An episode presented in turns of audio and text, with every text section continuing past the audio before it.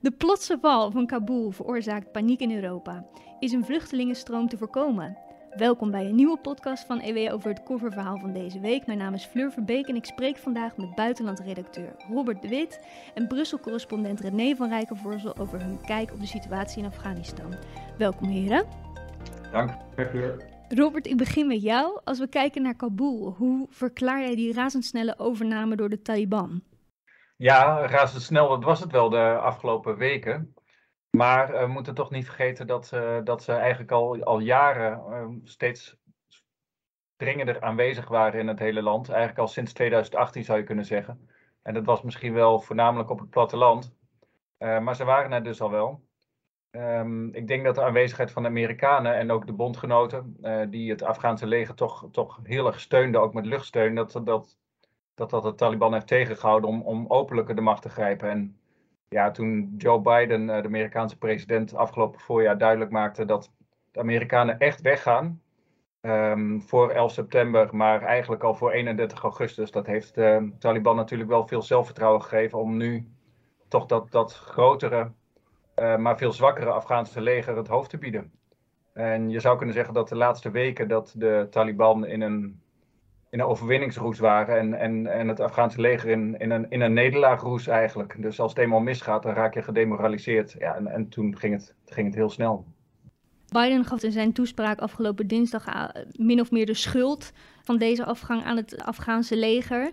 Hij verweet hen, ondanks de Amerikaanse miljarden voor uitrusting, voor uitgebreide training, hen eigenlijk het gebrek aan de wil om voor hun land te vechten.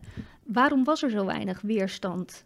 Nou, uh, Biden heeft wel een beetje gelijk. Want ik denk dat hij ook een beetje eh, dat de zaken verkeerd zijn voorgespiegeld door zijn um, militaire staf. Um, die hebben natuurlijk de afgelopen twintig jaar hebben ze in totaal, nou, ik meen 88 miljard dollar in het Afghaanse leger en de veiligheidsdienst uh, gestoken. Ja, en dat ga je natuurlijk niet zo makkelijk toegeven dat dat uh, grotendeels ook is verdwenen. En dat is gebeurd. er was veel corruptie. Ik denk dat veel geld ook, uh, ook naar het buitenland is verdwenen en misschien wel naar de golfstaten. Um, maar goed, er werd volgehouden dat het, dat, dat het leger goed uitgerust was en um, dat er 300.000 soldaten waren. Nou, die waren er vooral op papier. Uh, het waren er veel minder, niemand weet precies hoeveel. Het was een groot leger, maar slecht gemotiveerd. Um, bovendien zijn er ook fouten gemaakt. ik begrijp dat dat uh, Afghaanse soldaten soms naar hele andere delen van het land zijn gestuurd. Dus als je uit het zuiden komt, dat je dan in het noorden moest dienen. Um, het is veel, natuurlijk veel beter om je eigen geboortestreek te, te gaan uh, verdedigen. Dan ben je beter gemotiveerd. En de, de, motivatie was ook weg door een hele, het is een beetje wrang om te zeggen, een hele succesvolle um, intimidatiecampagne, een angstcampagne van de Taliban. Dus die zijn op een gegeven moment zijn ze, zijn ze um, bijvoorbeeld piloten gaan uh, executeren en liquideren. En ik denk dat je als uh, toch wat onderbetaalde Afghaanse soldaat dan, uh, dan wel even twee, twee keer nadenkt voordat je het opneemt tegen de Taliban.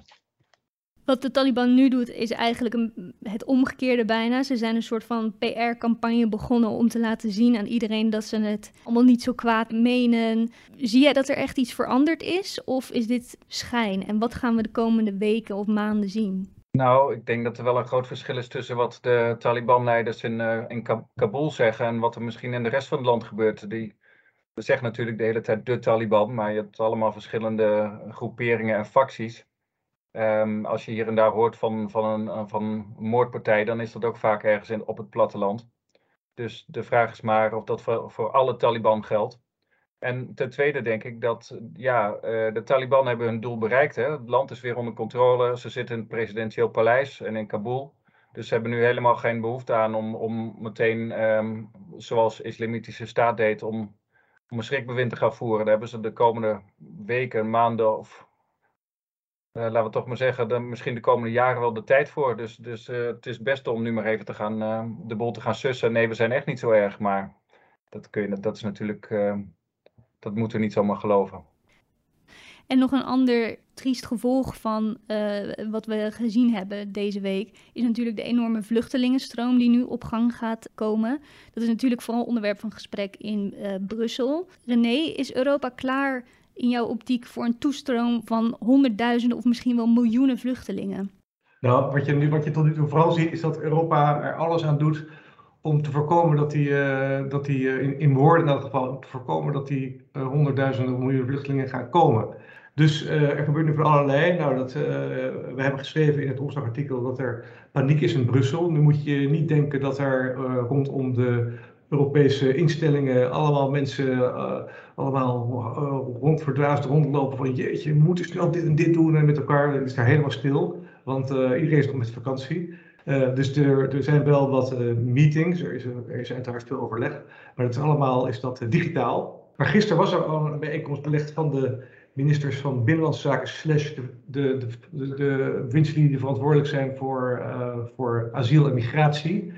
Dus bij ons was dat Ankie Broekers-Knol, maar die moest in de Tweede Kamer uh, allerlei vragen beantwoorden en terecht overigens. Dus die werd weer vervangen geloof door Sander Dekker, de staatssecretaris. Maar goed, die, uh, in elk geval, die, uh, hebben, die hebben dus um, gisteren met elkaar gesproken. En dat ging eigenlijk over een nieuw fenomeen in de, dat foute landen migranten gebruiken, misbruiken als, als, als wapen in, in diplomatieke en conflicten, ook in oorlogsconflicten. Zoals nu dus Lukashenko doet met, uh, met, in Wit-Rusland. Zoals uh, Lukashenko doet in Wit-Rusland met de uh, Irakezen ophalen of, of laten, laten invliegen vanuit, vanuit Bagdad. En die dan met, met de bus naar de grens van, van Litouwen en andere, en ik geloof ook Letland en Polen brengen. En die dan daar de grens over duwen. Gewoon om die mensen te plagen. Waardoor, waardoor, waardoor die Oost-Europese landen opeens acht keer zoveel migranten uh, asielzoekers binnenkregen als, uh, als voorheen.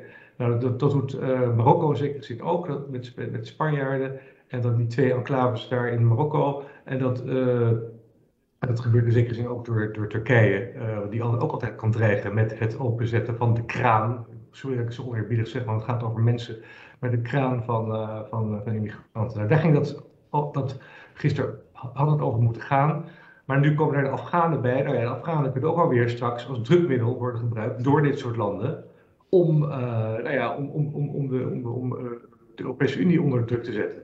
Uh, Macron, Emmanuel Macron, de Franse president, heeft ook opgeroepen, die heeft Europa opgeroepen met een robuust EU-plan te komen tegen, om die migratie, migratiegolf tegen te houden. En uh, Merkel heeft ook eigenlijk al gezegd dat ze niet meer, uh, niet een herhaling wil van 2015. En dat ze een beperkt aantal uh, vluchtelingen opnemen. En die heeft al het getal van 10.000 genoemd.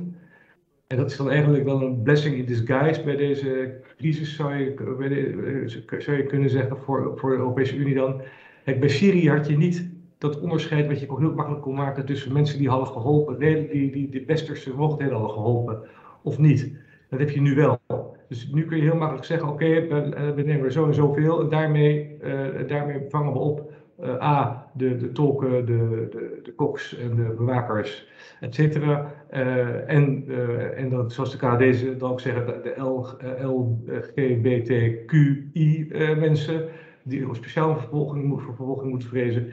En dan, en dan komen we aan 20.000, zoals de KD zegt, en dan zijn we er wel. Dat zul je in Europa ook wel een beetje gaan zien dat op zo'n manier er paal en perk zal worden geprobeerd, dat ze op zo'n manier paal en perk zullen proberen te stellen aan het aantal uh, vluchtelingen. Het zijn hoopgevende uitspraken, maar vooralsnog alleen uh, uitspraken. We zien al dat er uh, vliegtuigen vol de, de, richting van het westen opkomen. Doet de EU ook genoeg? Moet de EU nu in jouw ogen stappen ondernemen? Ja, nou ja, wat, wat EU kan doen is gewoon, in, gewoon samenwerken met die, met, die, met die omringende landen van, van Afghanistan. Hè. Dat zijn dan uh, uh, Iran in het westen, Turkmenistan, Oezbekistan en Tajikistan in het noorden. Die, die, die landen, daar zal, uh, daar, daar zal Europa, Europese Unie zaken mee moeten doen. En ik denk ook dat is vooral ook geld en middelen verschaffen, waardoor die, ze daar gewoon onder menswaardige omstandigheden die Afghanen kunnen worden opgevangen daar. Uh, dat, lijkt mij, dat lijkt mij, en dan met die landen afspreken dat ze niet daar de, weer de grens mogen passeren. Met, met de Turkije-deal eigenlijk. Heren, ik wil jullie bedanken voor jullie uitleg en jullie tijd. En wie nu het hele korte verhaal over Afghanistan wil lezen, vindt het huidige nummer nu in de winkel. Maar lezen kan natuurlijk ook via de site ewmagazine.nl. Daarin nog veel meer achtergronden over de kwestie en antwoord op de vraag wat Nederland en het Westen nu eigenlijk hebben bereikt in Afghanistan. We zijn aan het eind gekomen van deze podcast. Ik wil u bedanken voor het luisteren en tot de volgende keer.